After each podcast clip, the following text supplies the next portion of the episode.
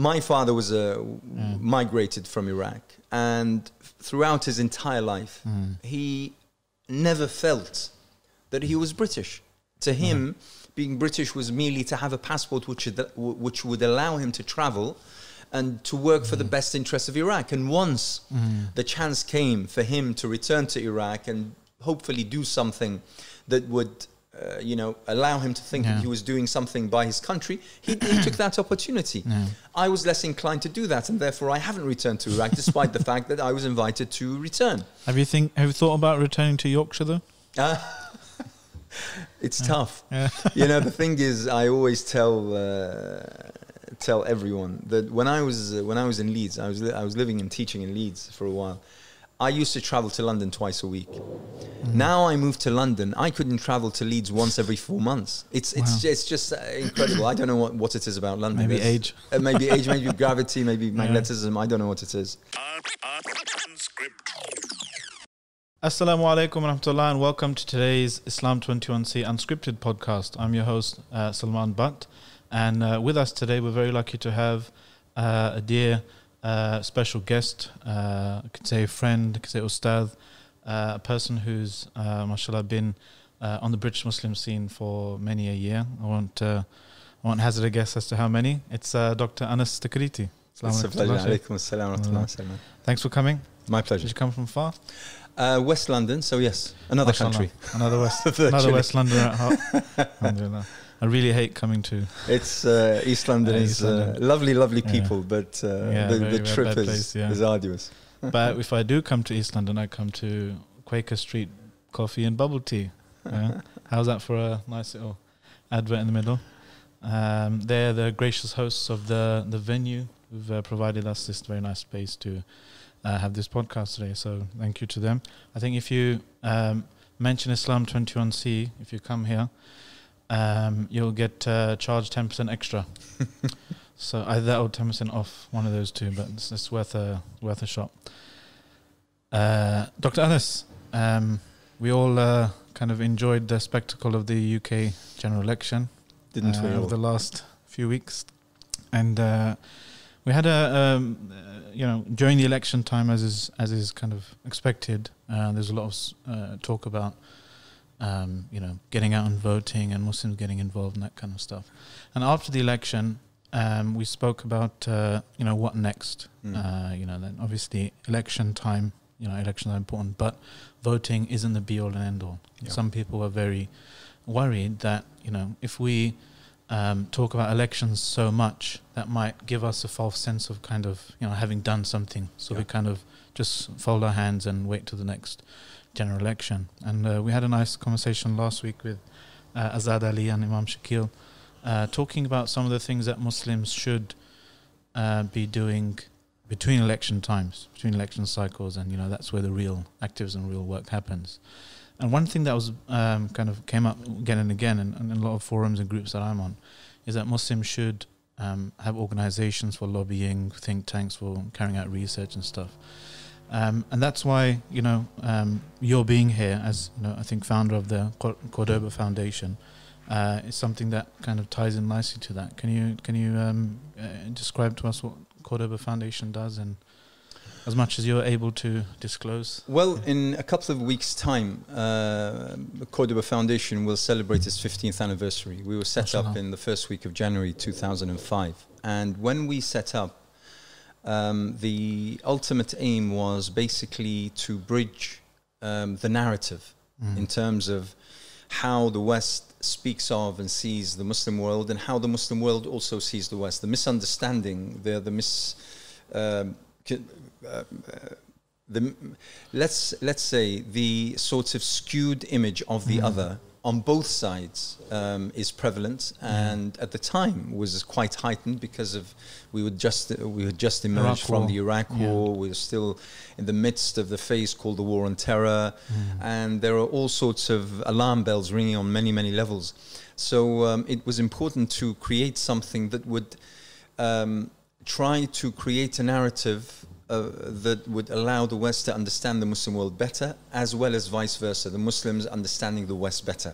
Because essentially, at the time, we constantly said that the Muslim world was all of a sudden seeing the West through the, the eyes of uh, George W. Bush and Tony Yeah. Blair, and the West was seeing the Muslim world through the eyes of Osama bin Laden, and Yeah. both are wrong. Um, but then things developed obviously with time and events and uh, demands and uh, progressions as well, developments um, within the, the Muslim communities in, in Europe and North America, uh, the events that took place in the Middle East, obviously the Arab Spring and the such. And the, the Cordoba Foundation quickly uh, developed um, into what I would uh, term as a think tank Yeah. meaning that it would do research, but not for research purposes alone. Um, it would carry out training, but not for training alone. It would hold events, but not for the sake of the events on their own. All of these would lead to making an impact. So, bit by bit, the Cordoba Foundation became effectively a lobbying organization. So, we'd have a bit of research on something uh, pertinent and important, and we would carry that to the concerned agencies, to the concerned Yeah. ministries, departments, personnel, um, so that basically the findings of that particular research would be taken on board Yeah. and would be implemented as well. And over the years, alhamdulillah, uh, we've proven to be successful and effective. And I say so. Obviously, I'm the founder of the Cordoba Foundation, so I would, you know, blow my own yeah. trumpet. But but I would take stock from the fact that we have been labeled as extremists and terrorists by people who aren't very nice, Yeah. and that to me tells me that usually. When uh, oppressive governments, for instance, when they label us as being uh, extremists or terrorists, that's a good thing. That's Yeah. a good badge of honor to carry. You know, I would worry when good people describe us in critical terms, but when bad people describe us in critical terms, that's that's where we, we would like to be. that you're on the right track. Exactly. So it's it's been it's happened time and time again. Um, uh, David Cameron, when in opposition, he attacked us openly yeah. in Parliament um, Mm.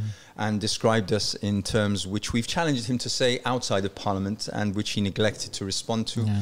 Um, Because in Parliament you have parliamentary privilege. you have parliamentary privilege. able to basically. Which is a nice thing. I, I, utter lies without it's, any, it's, uh, it's, a, it's, it's, it's a nice thing when you're in that particular position. You Mm. can say whatever you want, lies or truth, and then Mm. get away with it. Um, uh, and we've been at- attacked by right wing, by Yeah. Zionist uh, corners, whether media or politics or the I remember one of your reports was uh, on Henry Jackson Society Correct. and neo- neoconservatism. We actually, broadly. actually, before that, before the Henry Jackson Society, there was the Center for Social Cohesion, if you Mhm. recall, and uh, we actually published a report into Policy Exchange and the Center for Social Cohesion and their Mhm. agenda. And more importantly, we dedicated half of that report to the money trail, Mm. to where they were getting their funds from. Um, that was driving them to adopt such uh, right-wing, extremist, xenophobic, e- sometimes even blatantly racist and Islamophobic positions. And um, a, a few months after that, the Center for Social Cohesion declared that it was closing down. And we had the Henry Jackson Society. And Douglas Murray, who headed the Mhm. Center for Social Cohesion, moved from Yeah. that to the, the, the new setup, the Henry Jackson Society. So, yeah, I mean, it's, it's good that we've constantly been in the crossfires of, uh, of right wing, Zionist, Mhm. um, uh, neocon uh, think tanks and individuals. That's a, that's a good place to be. I'm, I'm, I'm fairly Yeah. proud of that. So, Mhm. Alhamdulillah, we, uh, I agree absolutely with what you opened up with and the uh, thesis and arguments of um, uh, Imam Shakil as well as Azad Ali and many, many, many others. Um, about the uh, you know the elections uh, pre Mhm. as well as post. Mhm. Uh, it's not just elections when we wake up and realize that we need to you know do Yeah. do a few things and maybe just tick that box and send off uh, the, the ballot uh, Mhm. paper or go to the, the the polling station. It's actually three 365 days every single year Mm. And therefore when the elections come that's a very final uh, you know furlong if you wish. That's a final Mm. uh, uh, phase of of being political.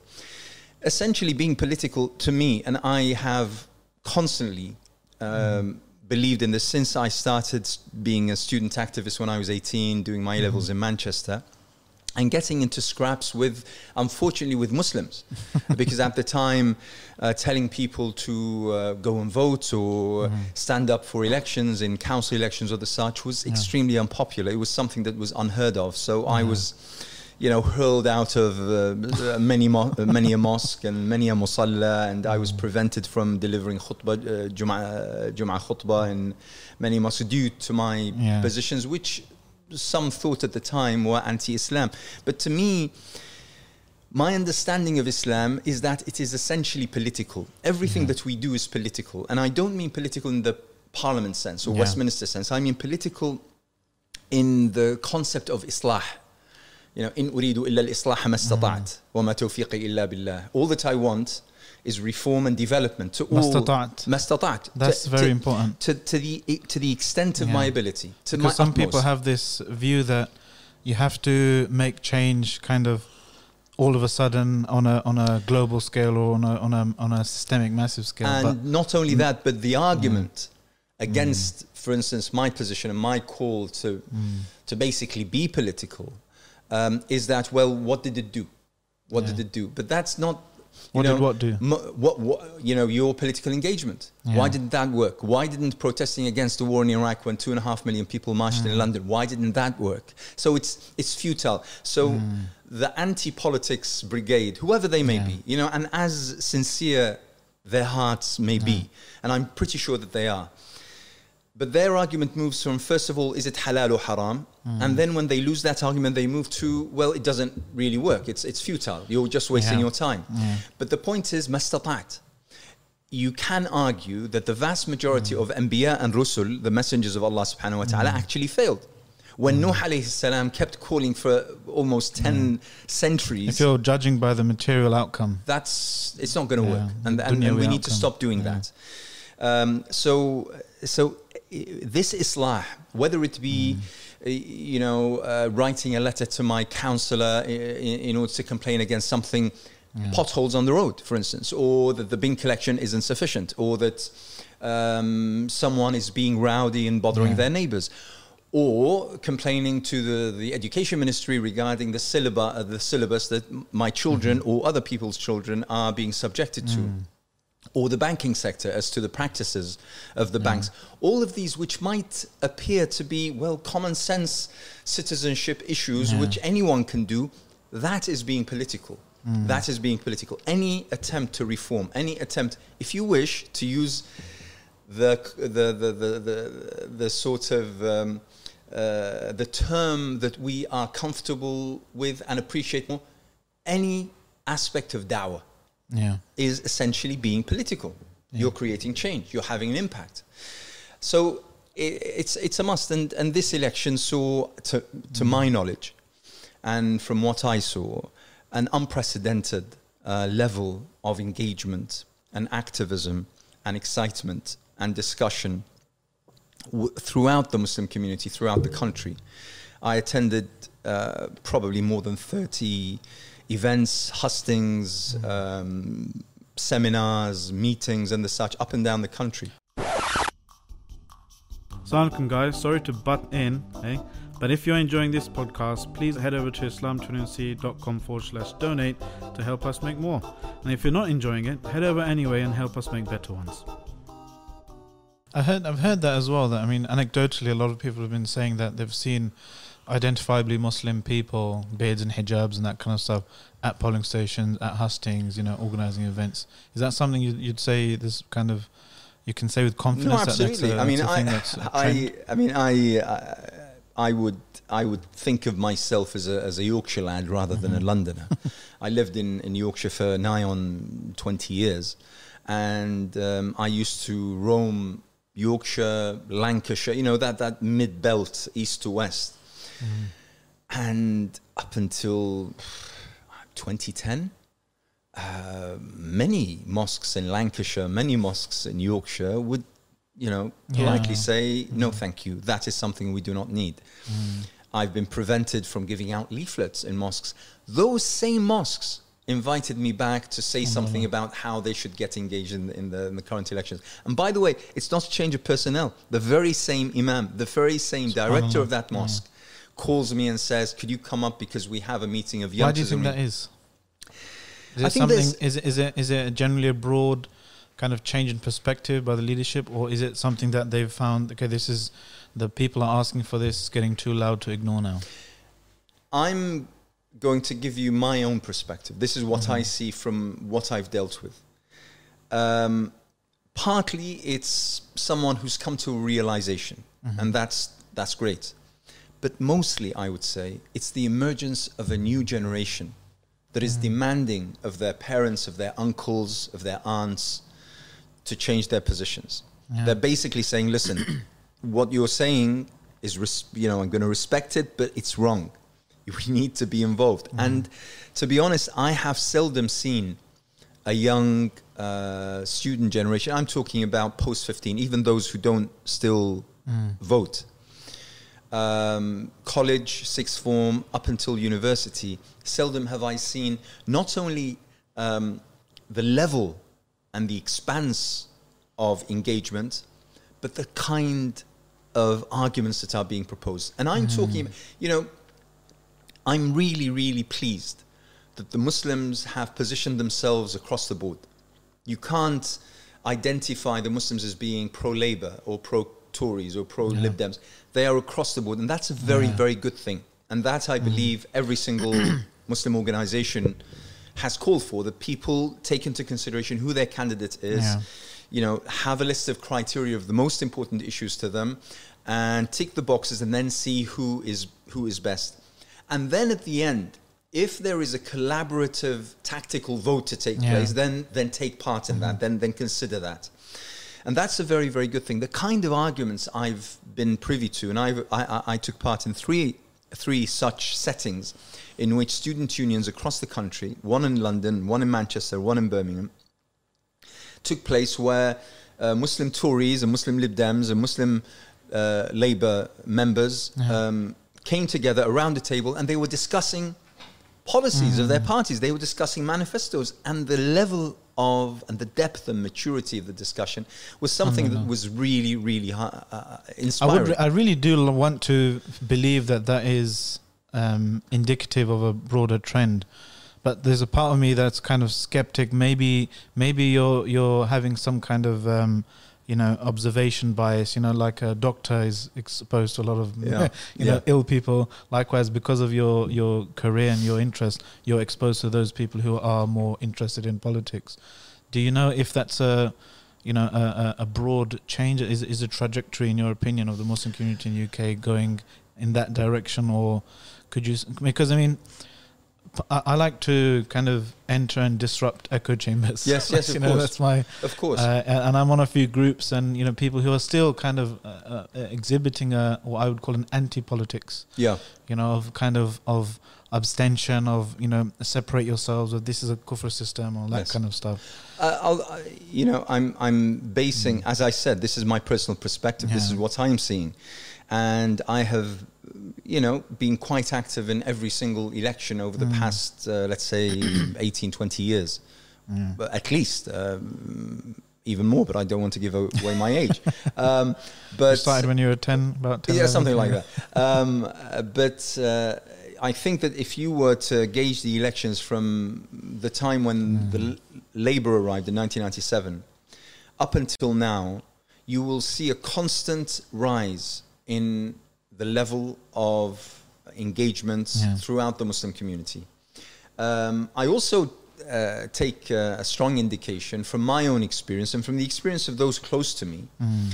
Um, when, for instance, in 1987, when uh, you know we were outside our musallas in Manchester University or UMIST or whatever, uh, and uh, leafleting for people to go and register to vote and the such, we were Outside Blockbuster Video and Woolworths. we, we BHS and Littlewoods and we were literally hounded. We we, we, Yeah. we were literally um, set out. upon. you know, I, I I recall quite vividly. Yeah. You know, three burly brothers. You know, emerging from the mosque and uh, saying, "Why are you standing here? And you should." You know, be on your way hmm. and don't do this and throw this away. And they would take away the, you know, the leaflets that we had done in a very, very primitive way. You know, hmm. handwritten and then copied in the old Xerox hmm. machines, and and they would just throw it away in front of us. Those same mosques now, those same uh, same musallas, are now hubs of activism, of engagement, of. So, from my experience of the very same places that used to be anti engagement.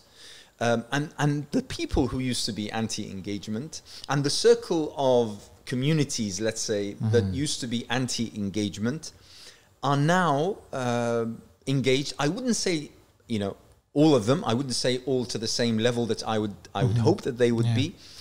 But things are changing, and I think a lot of that is driven firstly because people have contemplated, people have gained a new perspective, um, as well as listen. You know, we live in a time when being a Muslim hasn't has almost almost and I, I wouldn't dare uh, judge the era of my father or my uncles in the 70s and 60s and the such and how difficult those times were. But in living in, in our living memory it's it's now amongst the hardest of times to be a muslim.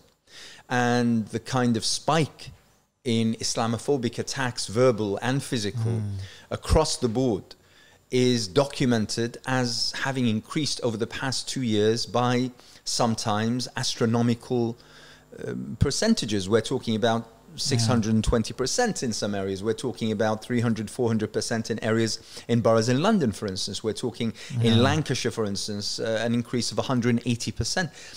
People are feeling that. So if somebody's a racist Islamophobe, in other words, if you want Muslims to stop uh, engaging and trying to, you know, make their mark on the place, then stop attacking them.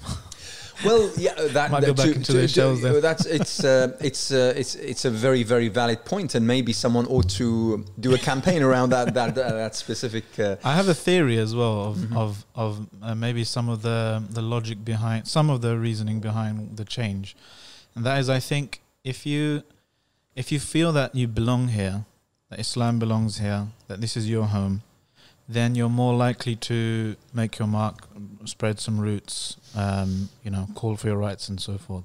If you feel internally or subconsciously that you're a guest in someone Mm. else's land, um, as our parents Mm. um, perhaps rightfully so they felt because you know they, they were born somewhere else and they they they they, they, they felt themselves as a muhajir of, of, of sorts, uh, economic, uh, probably. Migrants, But uh, yeah. You know, it's not if you feel that you're a guest, and it's not part of being a gracious guest to demand your rights. you know, make your yeah, make your mark. You know, a lot Yeah. of. Uh, I was speaking to the brothers in um, in Birmingham, you know, about the uh, protests around Yes. the schools and stuff, and they said that it's actually the young mums Mm, who are, you know, making more trouble for the schools. mm, mm.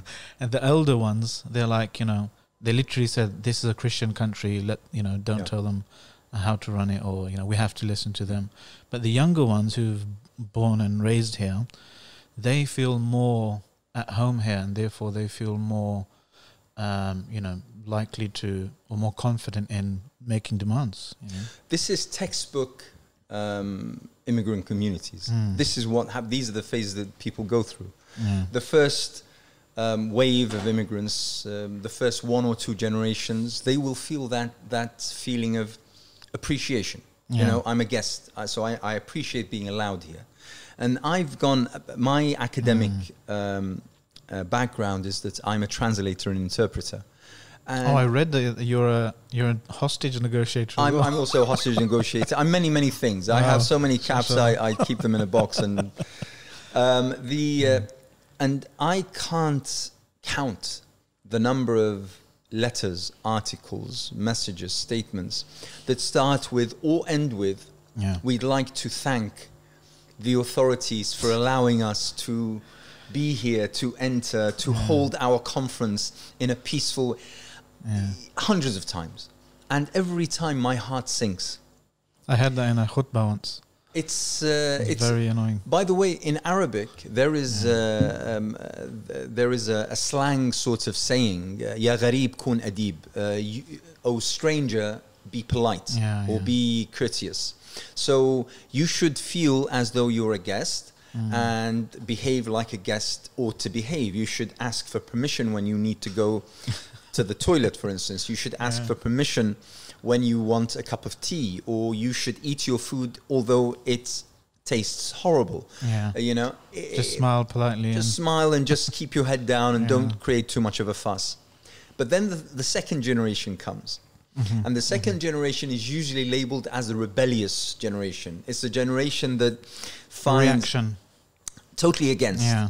So they uh, they rebel against their culture, their traditions, the ways of their fathers, their even faith, probably their you know Yeah. culture and everything. And and then you have the next generation, which becomes more constructive, which tries, which sees the validity in the position of the first generation, and also the argument of the second generation, and they try to find a way. Those those are the productive Yeah. if you like. That phase is a productive phase, and it depends on the nature of the of the community, how fast they cross these phases. Otherwise, it's textbook.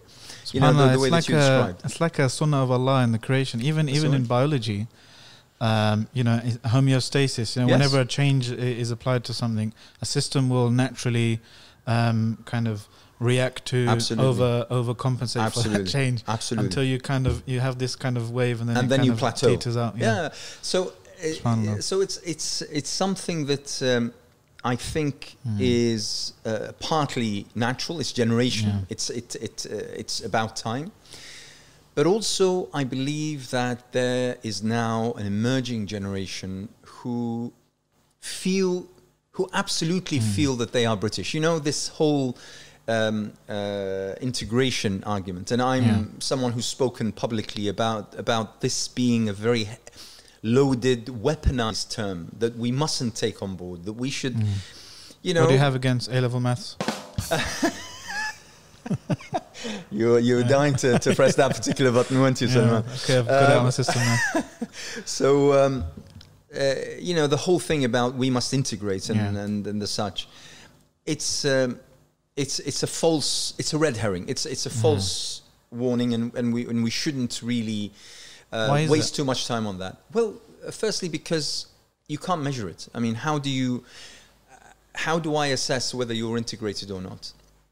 In Britain, for instance, certain agencies have developed a list of questions, amongst which you have to answer, you know, silly questions about who was the I don't know when prime minister and the such, you know, which most Brit- Britons won't won't Yeah. recognize.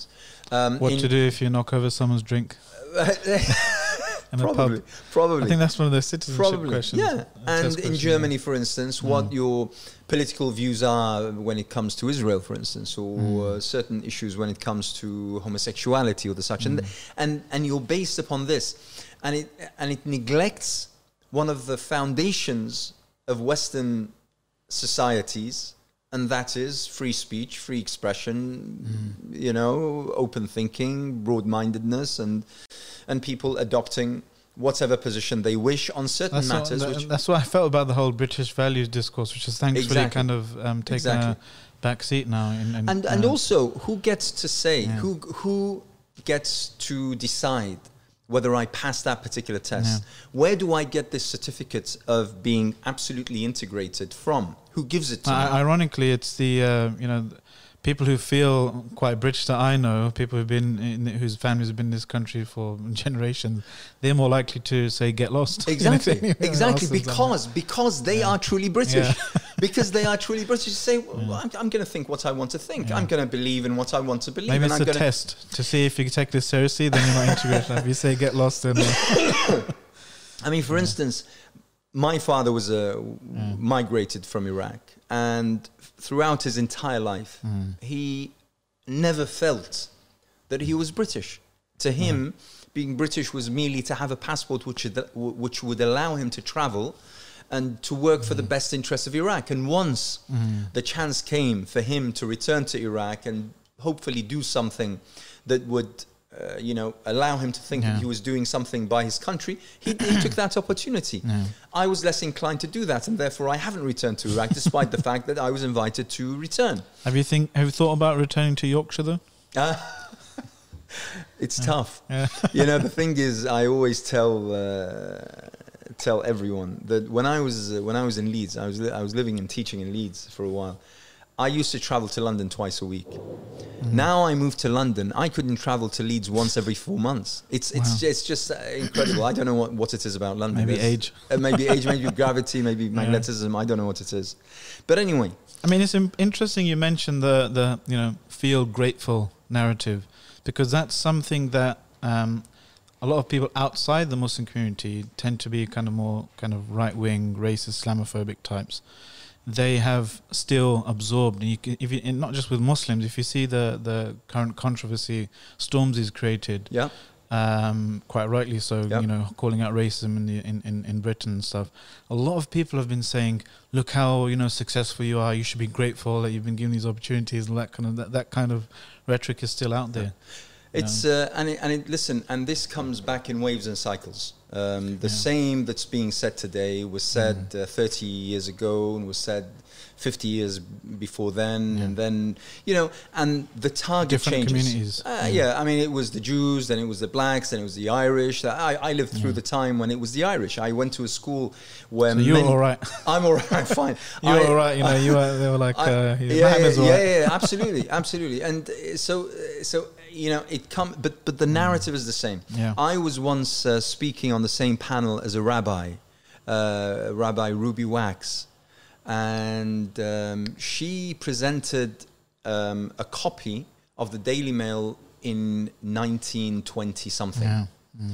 and the and the front page could be just one word, you know, Jews taken out and Muslims inserted, and it would be the same. You'd expect it to be yesterday's issues of the Daily Yeah. Mail. so the the narrative is the same. The targets change, Mm.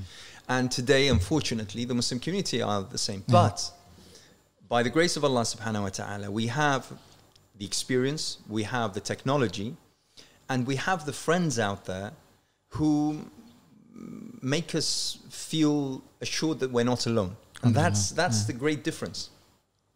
I rem- I recall quite uh, clearly when um, uh, a black uh, parent of a, of a schoolmate of mine was literally, literally hounded down the road by white uh, parents in um, when I was going to school. I was about eight, and no one, you know, batted an eyelid. No one moved, and I, I recall those scenes till now. I ca- it, it you know it was like a nightmare playing in my mind. Um, but now things are different. Now you see that people stand up for each other in, in, in, on, in tube trains, in uh, in buses, in Especially in, if you're wearing a big backpack. especially if you're wearing a big backpack. Yes, um, and it's uh, it's it's something that we should see as a challenge. I'll come back to the election thing because, and I'm going to say something which might sound a little bit controversial and a little bit awkward and funny, Okay, we like that. but um, keep your finger on that button. but I'll tell you what, it might have been the best thing for the Muslim community that the results emerged as they were, and which most Muslims felt quite down about. Okay. Um, the fact that not only did the Tories win, which was expected anyway, Mm-hmm. but the the you know That's what everyone's saying now, isn't it? by, Hindsight's, uh, you know, 2020. well, well, the thing is, I, I constantly Mm. said, and on the day of the elections, I did an interview with Al Jazeera, and I said Yeah. that the the the possibility is, or the probability is, that the Tories will win, but Yeah. without a majority. Ah, okay. The scale of the majority was what took everyone by surprise. yeah. so, but it could be that So this how, how was. can, how can this be, um, in your view, a good Well, it might be the catalyst that would drive people to work constantly. Yeah. and not to think that well, we've we've done well, we achieved what we went out to achieve, we got the result that we wanted, Go back to normal. and therefore we go back to normal and then wake up in four or five years' time. Yeah. I believe that um, the Muslim community is aware of the challenges. I believe that Mm-hmm. the Muslim community, in all its facets, and by the way, the Muslim community, and the more you travel, by the way, between the towns and cities, and go to various musallas and masajid and jawami' and meet with people, you realize how diverse we are, how varied we are, how this great mosaic of a community. You know, people of all madhahib, of all ch- traditions, of all cultures. I got to meet with uh, the Balkan uh, Muslim community here in, in North London. I got to meet with uh, the Caribbean Muslim community in South London. I got to meet with, uh, you know, the Pakistani, if you wish, community in Lancashire. I got to meet with the Arab community in Leeds. And you get to understand that they all have their respective concerns, worries, challenges, and their ambitions and aspirations. Yeah. and hopefully, this result will help in them um, feel that they need that kind they they Mm. can't they can't Mm. sit back and do nothing like probably many people have done in the past Mm. four, five, even ten years. Assalamu alaikum guys, me again, reminding you to head over to islam21c.com forward slash donate to keep the lights on on Islam21c. We pride ourselves on being independent and being funded by the grassroots community. It's interesting, um, you know, the the the uh, parallels with um, Jewish community, Black community, and so forth. But I think one of the things with the Muslim community, uh, I'm not sure if that was, um, uh, you know, similar or echoed with other communities, is that the Muslim community has a broader narrative beyond um, beyond our borders here. Hmm. We have this notion of an ummah. We see, you know, and there's a lot of, especially young brothers and sisters, you know, they see what's happening in Idlib right now. They see what's happening in East Turkestan. They see what's happening with, um, you know, the Indian Muslims right now in Kashmir. The, the, you know, the list is long, and that kind of, um, you know, um, bad news almost all the time Yeah. on the on you know on our on our news feeds now or in our television screens or whatever. That has an impact on us. And and there's there's a desire to want to do something right? But i mean how would you in from your perspective and your history and, and trajectory in activism how you know what's your narrative? What's your message about you know muslims here vis-a-vis you know problems that are happening elsewhere how can we you know discharge some of our responsibility for our brothers and sisters in idlib for example or uh, india or kashmir or east turkestan The, the list is long. Uh, Yeah. You've only mentioned four or five, and I Mm. could, uh, you know, add um, Yemen. I could add Libya. I can add, uh, you know, we, Mm. the list is truly very, very long. Uh, Subhanallah, it's just uh, a test that Allah Subhanahu wa Taala is sending not only our way, but this is a test for all of humanity. Um, the first thing to think about is, I would say, to reject the narrative that says, well, you concentrate on foreign issues too much. You know, I've heard that. Mhm. And in fact, I was uh, discussing this with a number of brothers last week um, who said, well, one of our problems is that we talk too much about Palestine, we talk too much about Kashmir, we Mhm. talk too much about Uyghur or the Rohingya or this or that. And uh, that um, has turned off not only the public, but it's also turned off candidates. I mean, candidates whom we talk about, about Syria, about Yemen, Mhm. about the such, Mhm. they just switched off. And I find this quite uh, surprising, especially for people who, who believe, not just claim, but believe that they are British. yeah Um, to be a global citizen today is, is something which is absolutely fantastic. I mean, it's uh, probably now a minority breed. I mean, I, d- I don't think that most people would describe themselves as global citizens. But what's waking people up is the issue of global change. yeah All of a sudden, um, everyone worth their salt, everyone who wants to be on a TV screen, who wants to be heard, who wants people's votes, will absolutely mention somewhere in what they're saying about the environment and about global uh, climate change and about um, climate. You know, this is now the issue that tops everyone's list. yeah And all of a sudden, it's not so bad to talk about something which is outside our yeah. borders, okay?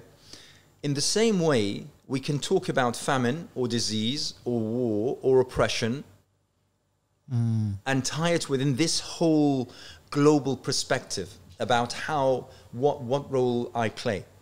And it must be induced, and this is part of the fight against nationalism and the, the, the, nasty kind of nationalism. Yeah.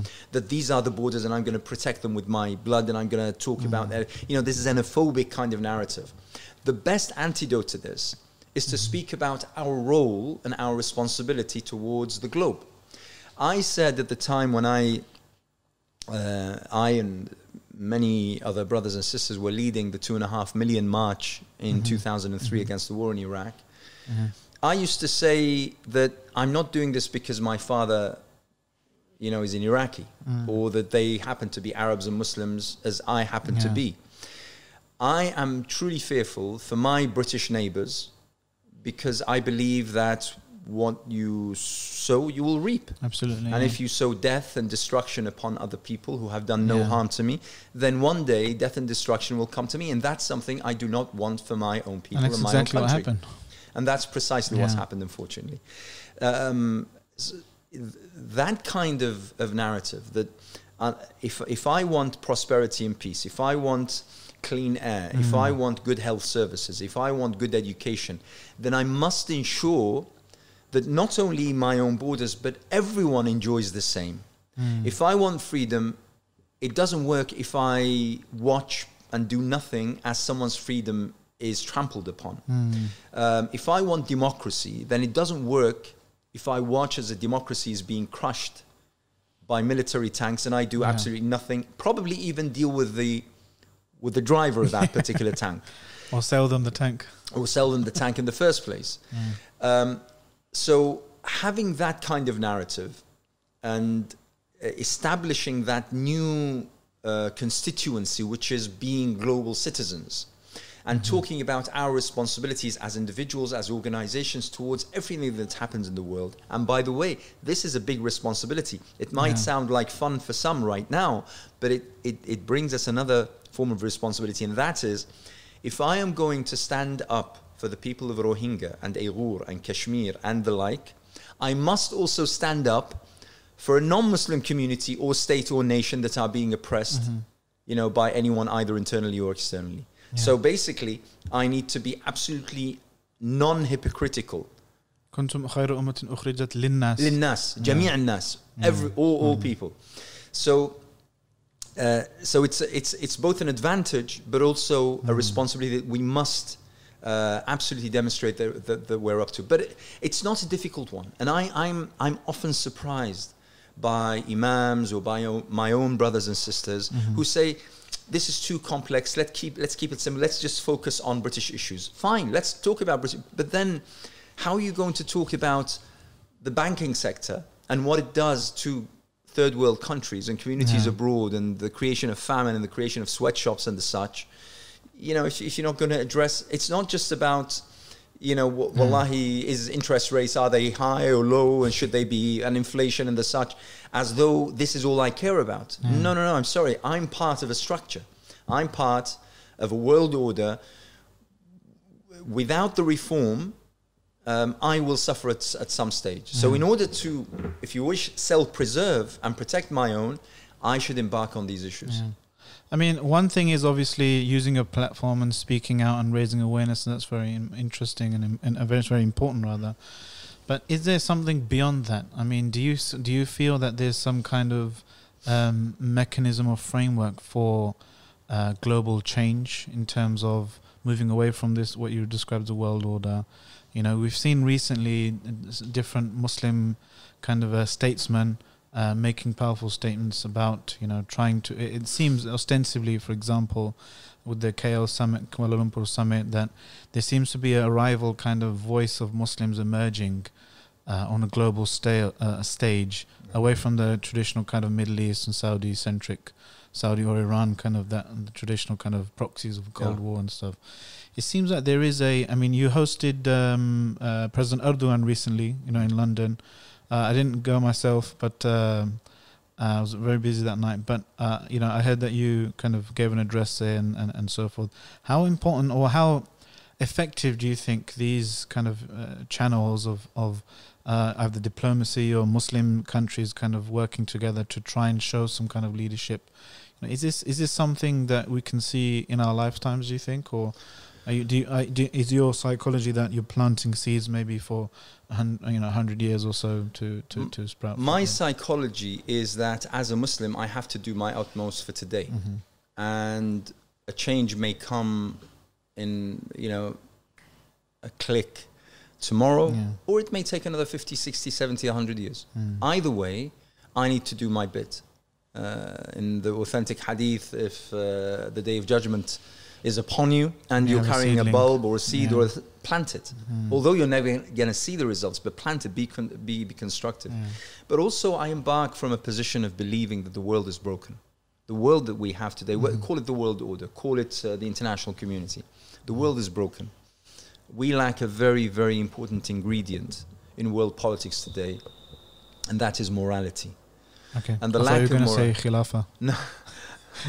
we don't we don't need khilafah. Okay. We don't need khilafah. Khilafah is just a, really, a that's tool. quite um, it's a form of uh, of government, Yeah. and um, it's quite a controversial statement for uh, some it- people.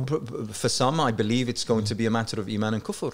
But uh, I'm, I take my position backed with Mm. evidence from, you know, ulama across history, not just Yeah. not just not just now. Um, but um, I, I, the, we the need, world today. We need the. What you're saying is we need the.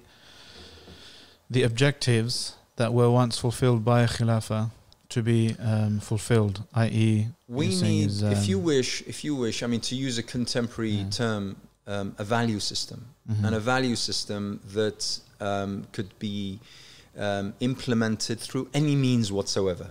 Call it democracy, call it shura, Mhm. call it khilafah, call it statesman, whatever it is.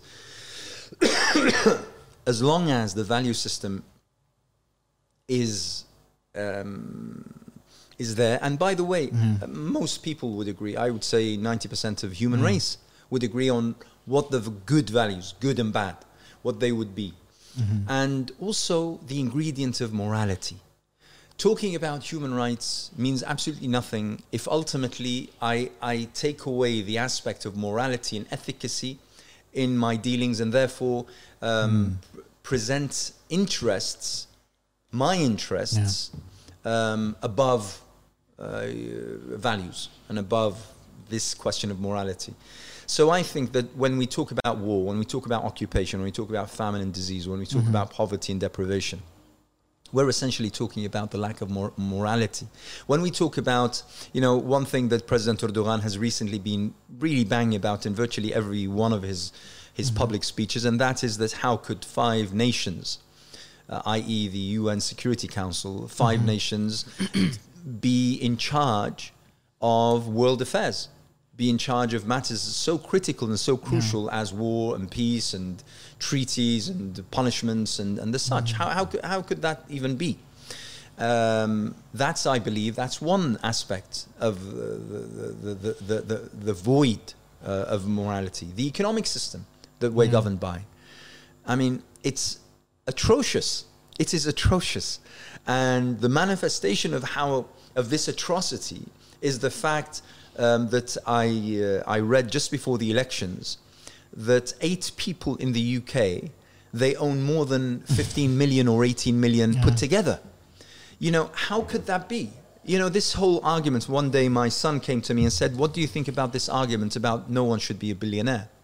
I said, "Well, listen, someone could be a billionaire, but then the, the moral code that they should be abiding by should force them or compel them to contribute not be a millionaire anymore, well, billionaire anymore. a billionaire anymore. I mean, they should contribute towards society and towards uh, projects and education and the such. Um, those billions that they have been given. Yeah. So it's, uh, I, I, you know, I- once again, I think that if we're thinking exactly about what it is that we want to achieve, I believe that we can't continue. and again, another con- controversial point of view, probably. We can't continue to say, well, you know what? Uh, we should only care about the issues of, of Muslims because they Yeah. are the most victimized, they are the most targeted, they are the most oppressed, they are the most deprived, they are the most. I, I, I believe we fall uh, far short of, firstly, our Islamic obli- obligation. And secondly, I believe that we uh, put ourselves up to fail. Because, let me give you an analogy. Let's assume I'm living on uh, the banks of a flowing river. hmm If there is a chemical plant at the top of the river, then the water arriving as blue or clear as it looks, it's going to be polluted. hmm And I can't drink, I can't use it, I can't probably even bathe in it because it's full of chemicals. Now, I can never in that situation say, you know what, I don't care about the others who live downriver, upriver, I don't care across the river, I don't care about them. I want to care about myself and my children um, and that they consume clean water. How can that be achieved unless something is done about the chemical plant and it stops throwing chemicals into the river? Meaning, everyone needs to have clean water for me to have clean water. In the same way, everyone needs to have good health service so that I can enjoy good health service. Everyone needs to drive on good roads and good transport systems so that I can enjoy the same facilities. I can't exclude myself from my surroundings and say, well, I don't care about others. I just want it for myself. You're thinking win-win, basically. Basi- it's not it's you know what it's an obligation that we create a system um, that is uh, just for everyone for everyone um, and an education system that is thriving for everyone an economic system that Yeah. ensures that everyone is part of that development and enrichment and the such But I mean, the the, the current, um, uh, I suppose, the most dominating and most uh, aggressively spread ideology, uh, I think, in the world today, is uh, neoliberalism, Mm. economic neoliberalism, and there's there, there's there's arguments to say that that looks at the fundamental relationship between human beings as very different to what you just described, as at our essence, we are kind of um, uh, pleasure maximizing and pain minimizing creatures just um, and, and our media and, and our our r- most basic fundamental relationships are mediated by competition that we're competing for scarce resources. It's uh, so in the presence of such a a dominant and aggressively spread and widespread um, you know ideology or, or, or discourse you need to try the, you, we need to have some kind of way to attack that at the same time as or trying to dismantle some of its uh, effects right? I think that rather than um, what we need to do essentially is establish our own narrative. Mm-hmm. I, I don't mind thinking that every ideology out there has some aspects which I can utilize that are good yeah and they are, uh, you know, something that would contribute towards the kind wisdom of is a lost property of a muslim Absolutely. Al-hikmatu dhalatul mu'min. Mhm. So um, I, I, I have no problem with that. But what I have a true problem with is the fact that we as Muslims hmm. haven't developed an Islamic, if you wish, ideology or narrative hmm. that sets itself up to be adopted by non-Muslims that think, well, this this actually hmm. works. And by the way, I don't even mind calling it something else than being an Islamic. I don't. I'm not. You know, these are just labels. The essence, as I said, it's value based. It has the ingredients of morality. It sees justice as its pursuit, and taking away. I mean, you talk about neoliberalism. Unfortunately, one way or another, you know, you, we, we could talk about certain uh, aspects and certain uh, terms and the such, but ultimately speaking, people are seen as consumers. People talk about Iraq, for instance, and the war on Iraq as being a war for oil. I don't think it was a war for oil. Uh, oil might have been one of the pursuits. But Saddam Hussein and the Ba'ath regime were giving the West what they needed of oil anyway. They didn't need to go and do what they did or pay the cost that they did or sacrifice the lives of uh, British and American and Australian sons and daughters for the oil. What was important was that Iraq was a marketplace where 30 million new consumers could enter.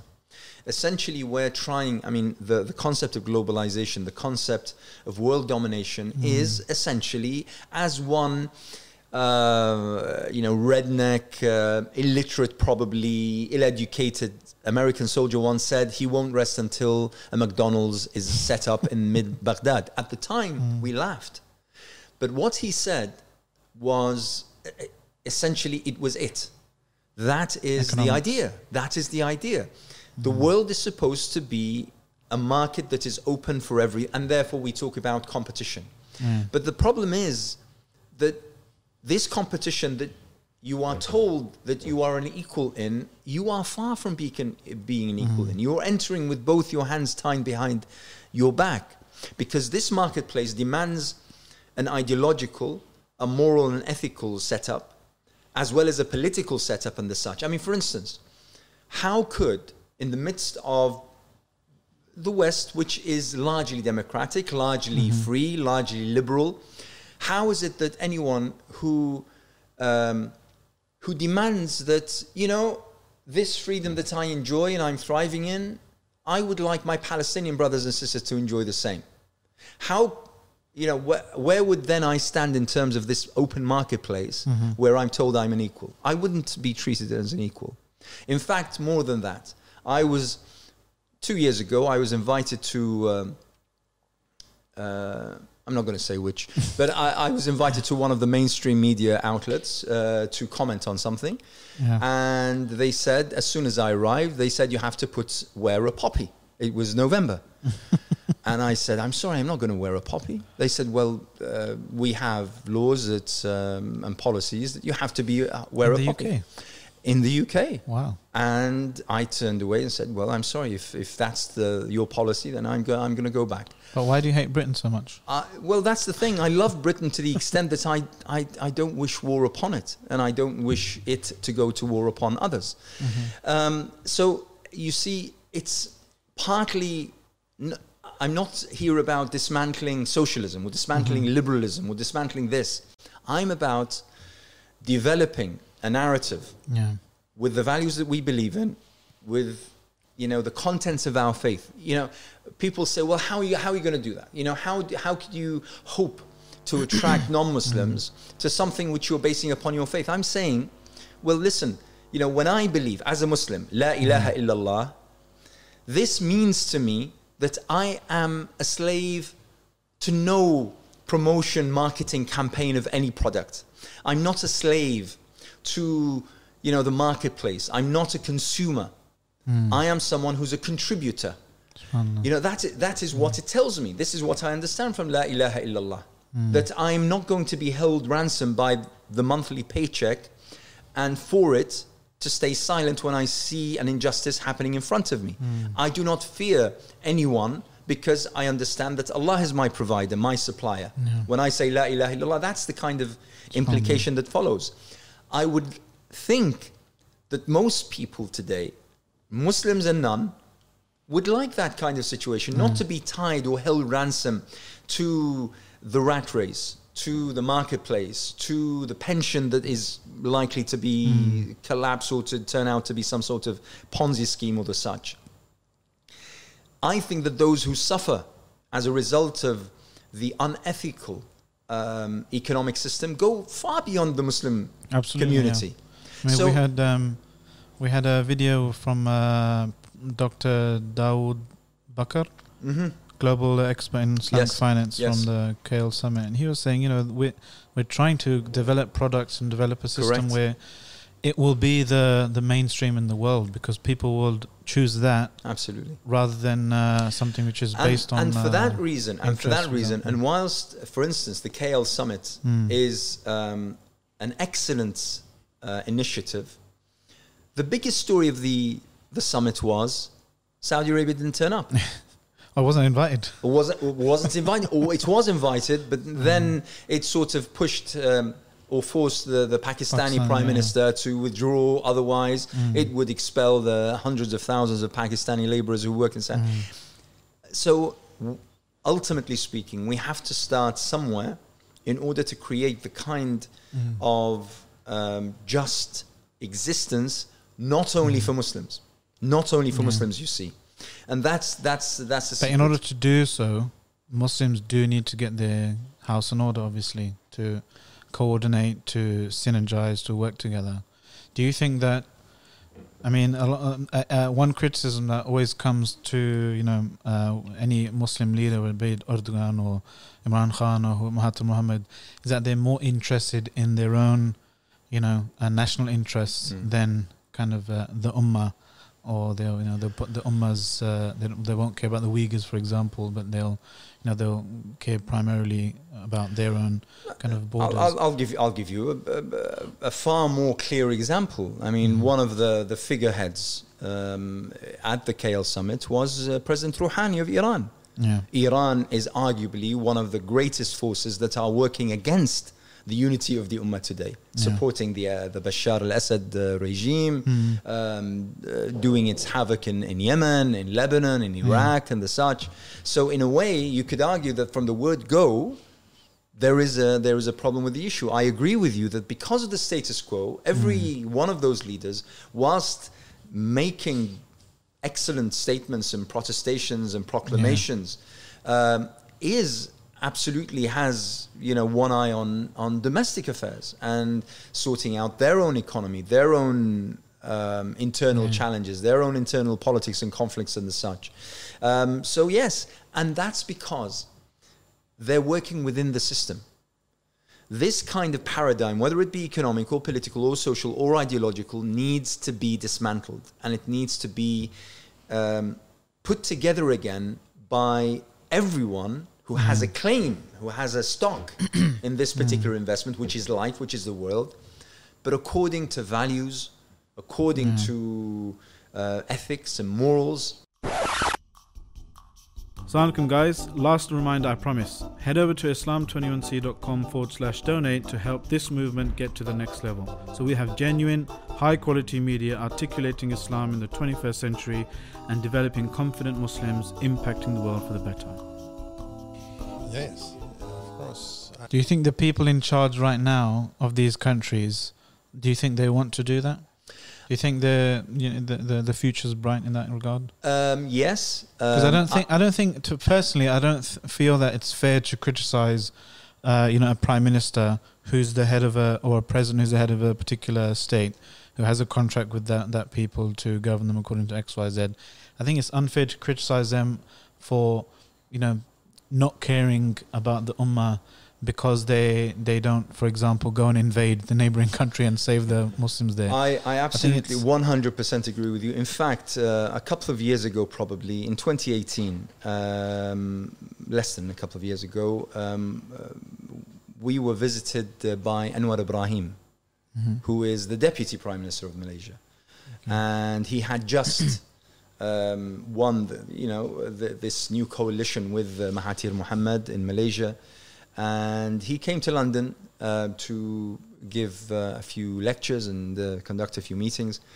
And we had uh, a meeting with him with a few um, uh, other Muslim leaders, um, and uh, we were invited to ask him questions or to make comments and statements. And I noticed, I, I, to be honest, I didn't have anything to say, and I thought that those present would uh, would uh, would would would speak, you know, on on everyone's behalf. But then I noticed that people were mentioning to him Palestine. We're talking to him about Syria. We're talking to him. So after about four or five comments, I raised my hand and I said, I have something to say. And I said to him, listen, uh, all this is beautiful. And I'm pretty sure that everyone really is very keen for you to play a role. I would say, you know, check out Malaysia. I would say you need to make sure that Malaysia is strong, is prosperous, is developed. Malaysia is just. Malaysia is rid of corruption.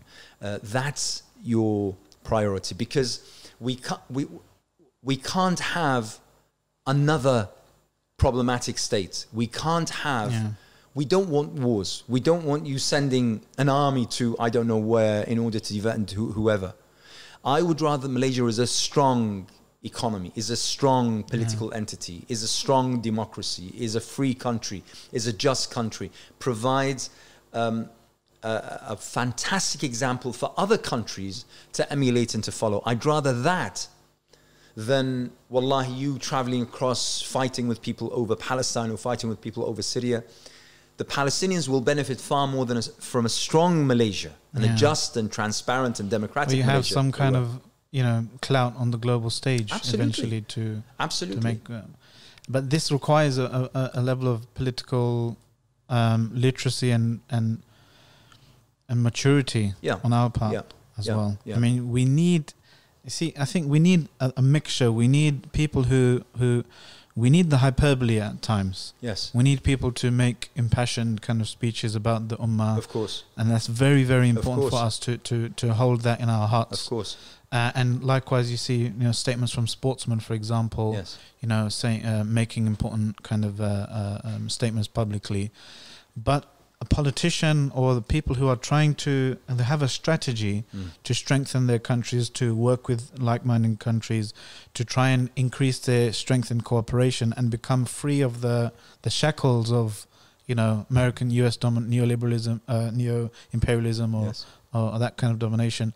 I think we need to, as an ummah, recognize that, you know, people are, like the ayah you mentioned, it's about istita'a. If you're able to liberate Palestine, then Allah will ask you about that. Yes. Why you didn't do that? Correct. But if you're unable to do it, i.e., trying to do it will lead to a bigger mafsada, Yes. will lead to a bigger headache, Absolutely. will lead to some kind of, you know, a bigger crisis than that. Then you're judged based on that. So some somebody saying, you know, talking about Imran Khan, for example. I Mm. don't like that. This is the worst thing about this because it puts me in the position of defending politicians. Yes. I yes. hate doing. yes. Yes. I don't like to defend Imran Khan. No. but No. if he's, it's simply unfair to say, why aren't you help, helping the Yeah. the Uyghurs, for example? Yeah. Yeah. That's as as close they are to my heart. Um, what's he supposed to do?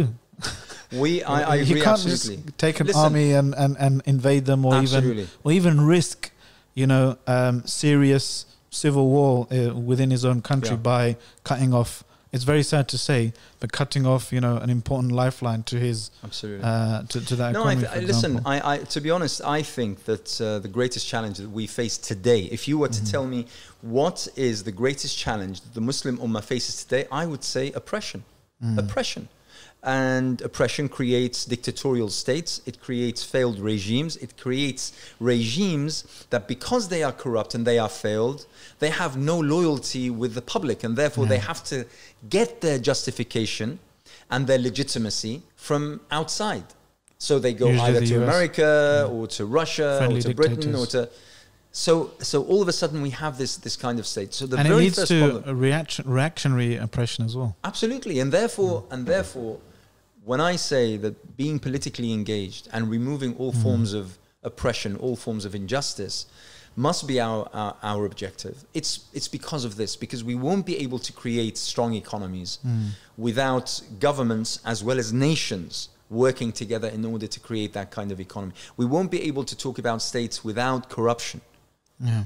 if if everyone if, if no one felt that they were safe or no one felt that they had a stake in the future of their country um, and listen what, what you said was absolutely spot on in terms of we have to accept that our our discussions are uh, are diverse Yeah. and I love the fact that if there is one form of of cohesion um, you know wherever I travel in the Muslim world um, whether it be I was in Bosnia last week and I, I'm often in Turkey. I was in Mhm. Jordan before that. I, you know, all sorts of countries. I've, I was in Malaysia all, all the time. Mm.